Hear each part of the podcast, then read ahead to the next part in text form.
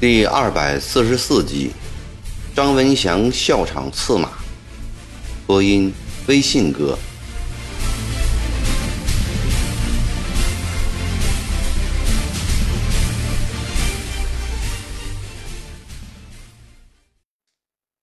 江宁城内驻有绿营兵两千多人，棚长以上的大小头目有二百余人。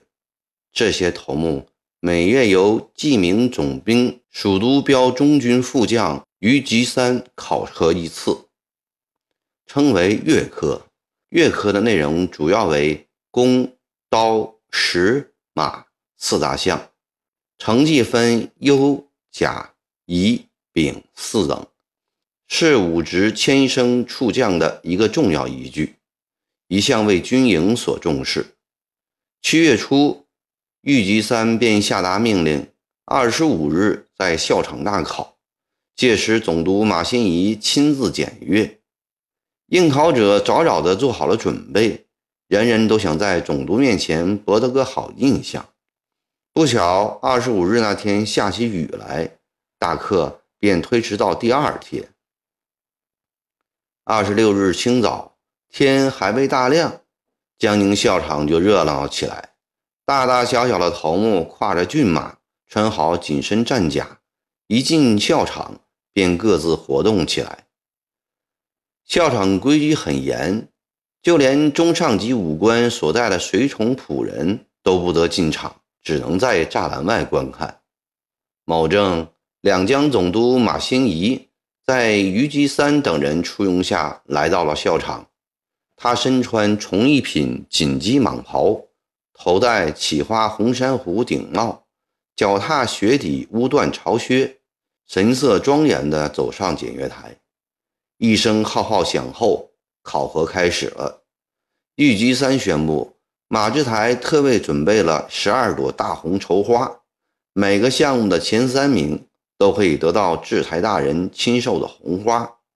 应考者无不踊跃。先考公数，公以粒为单位，一粒十斤，从八粒起开工，连续开满三次者为合格。八粒开后再加至十粒，合格后再加至十二粒，十二粒合格者为甲等，超过十五粒者为优秀。开弓完毕，再考平地射，每人发六支箭，在三十步远外对准靶子射。六箭皆中靶心者为优。接下来考刀术，刀有八十斤、一百斤、一百二十斤、一百三十斤之分，能将一百三十斤重的大刀舞得娴熟者为优等。石分二百斤、二百五十斤、二百八十斤、三百斤四等，将石拔地一尺，再上漆，再上胸。将三百斤的石头举过胸脯者为优。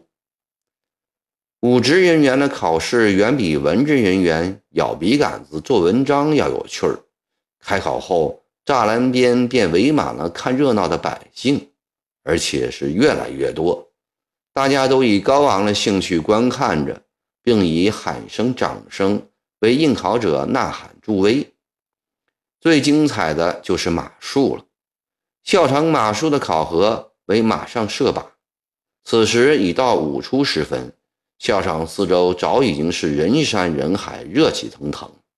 尽管卫兵一再阻挡，围观的群众还是拼命地向栅栏边靠近。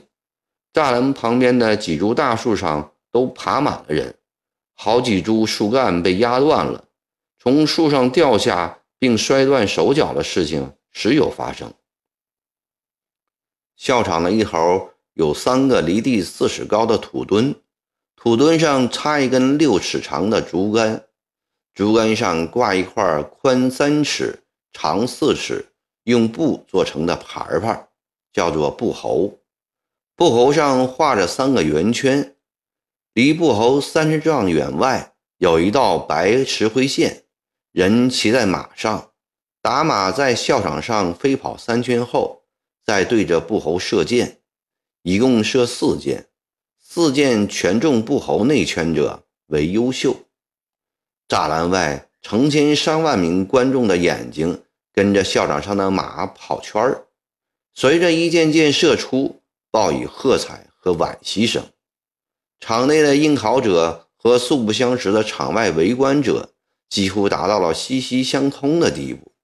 最后，一百多名武官全部跑马射箭完毕，居然无一人四箭全中布侯内圈的。在一片遗憾声中，也根据高下定出了前三名。到了魏正时刻，四大项目中，十二名优胜者。神气十足地走上了检阅台，马兴仪给他们一一戴上了大红绸花，又说了几句勉励话。恰在这时，有一处栅栏被拥挤不堪的百姓冲垮了十多丈宽的口子，两三百名胆大者从缺口中潮水般的涌进了校场，士兵们来不及阻拦，挤进来的人都朝剑道跑去了。因为剑道的那一端是总督衙门的后门，马新贻将要从这里回蜀。马兴贻平时外出总是坐在遮盖严密、前呼后拥的八抬大轿里，百姓哪能见到？今日能有这样的好机会，大家都想一睹制台大人的威仪。大人，剑道两旁挤满了百姓，让卫兵驱散后。您再下去吧。见马新贻正要走下检阅台，虞姬三弯腰劝阻道：“不必了，百姓们想见见我，就让他们见见，又有何妨？”志得意满的马新贻也想借此机会给江宁百姓一个好形象。他边说边整整衣冠，仰起头走下了检阅台。栅栏外的百姓见卫兵并不驱赶拦入者，便纷纷从缺口处挤了进来。一时间，见到两旁聚集了近千人。马新贻在巡抚及贴身卫士的保护下，莲容正色，大摇大摆地走过校场，走进剑道。头上的红顶，颈上的朝珠，身上的彩色绣线，在阳光照耀下闪烁着五色光毫。照得百姓眼花迷乱，羡慕惊叹：“好神气的马大人啊！比以前的曾大人精神多了。当然喽，还不到五十岁，又没有吃过曾大人那么多苦，当然精神。平常哪有这福气呀？做巡抚的都是天上的星宿下凡嘞。”马新贻边走边听到这些赞叹之词，心中洋洋得意，脚步迈得更加威武。这时，一个年轻的武辩从剑道边人群中冲了出来，高喊一声“表舅”，然后跪下。马新贻一听，脚步停了下来，看时，原来是他堂姐的儿子王承振。去年，马新贻将他从山东原籍招来。安排在鼠标中军当个外围把总，这王承振不成器，最好赌博，有点钱便去赌场赌了，直到输尽为止。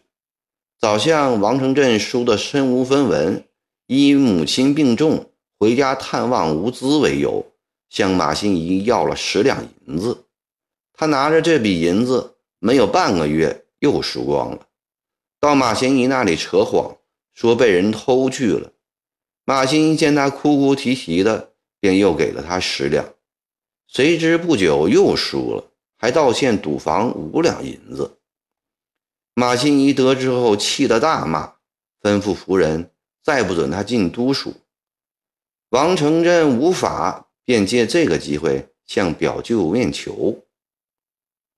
马新一见着他，喝道：“你这个混账东西！”还有脸来见我？说罢，扭转脸，继续往前走。王成振跪着高喊：“表舅，表舅！”马新贻也不理，只顾朝前走。王成振见状，忙站起，跪到马新贻面前，又是一跪，哭道：“表舅，求你再宽容外甥一次。外甥委实欠了别人的银子，无法归还，值得如此啊！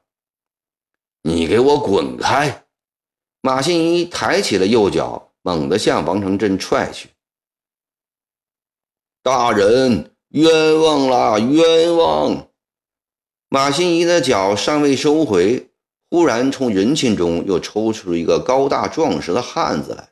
他飞奔向前，走到了马新一的面前，弯腰打千。你是谁？马新一停步喝问道。大人，那汉子边说边向前走了一步。猛然间，他从腰间抽出了一把发亮的腰刀来，用尽了全力向马新一身上扎去。马新一被这突如其来的行动吓糟了，正在慌忙之际，那腰刀。已插进了他的右肋之下，马新仪惨叫了一声，随即倒在了剑道上，血如泉水般的喷涌出来。剑道两旁的百姓高喊：“总督被杀啦！”抓刺客！走在离马新仪身后丈多远的于吉三闻讯赶了上来，马新仪的贴身侍卫也都纷纷赶上。只见那刺客并不逃跑。站在那里，对着青天狂笑道：“你们来抓我吧！老子大事已成，高兴得很。我跟你们走。”卫兵们涌了上来，拿着一根绳子将刺客绑住。于森高喊：“先前跪的那人是他的同伙，不要放了他！”卫兵们又把王承镇抓了住了。王承镇吓得脸色灰白。话都说不出一句来，刺客又笑了起来。你们放了他，杀人的只有我一个，我一人做事一人当，并无同伙。岳吉三哪里听他的，吩咐将两人一起押进了总督衙门。倒在血泊中的马新仪已人事不省，被众人抬进了卧室，一边飞马去请医生了。校场内外上万名围观的百姓，眼见的出了这样一件百年难遇的稀奇事，情绪一下子高涨了起来。惊讶之余，全都奔向了总督衙门，怀着巨大的好奇心打听事情的究竟。总督衙门一时大乱了起来，也无人出来维持秩序。大堂外看热闹的人密密麻麻的围了不知多少圈。过了一会儿。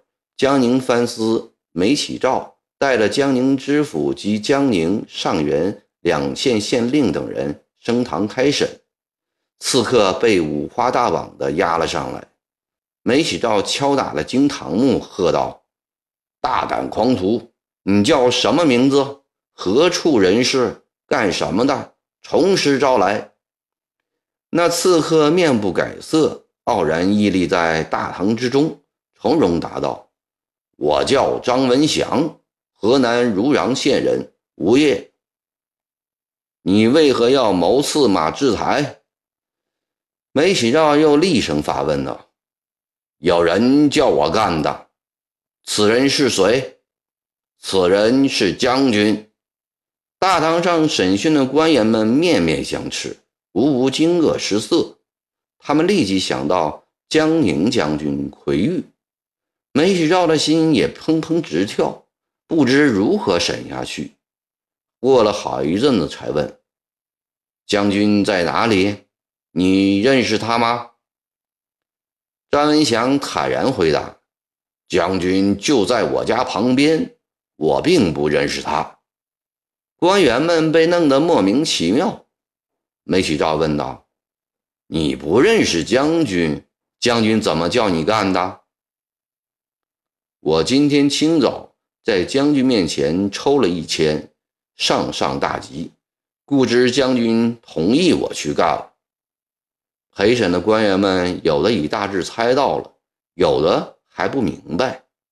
梅启照已知将军绝非魁玉，心中有了数，于是又猛拍一下醒悟堂，大叫道：“大胆狂徒！你老实招来，这将军到底是谁？”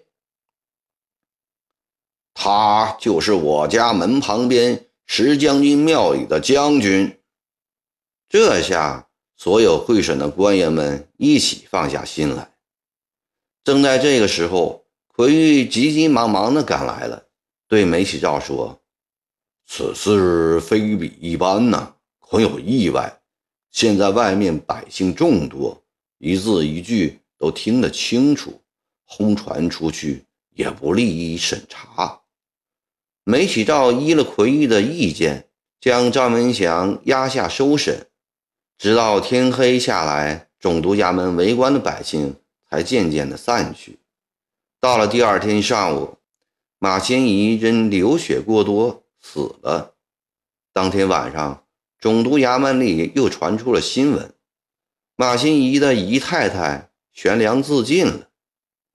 过了几天，又报王承镇。也疯癫了，这事情越来越复杂了。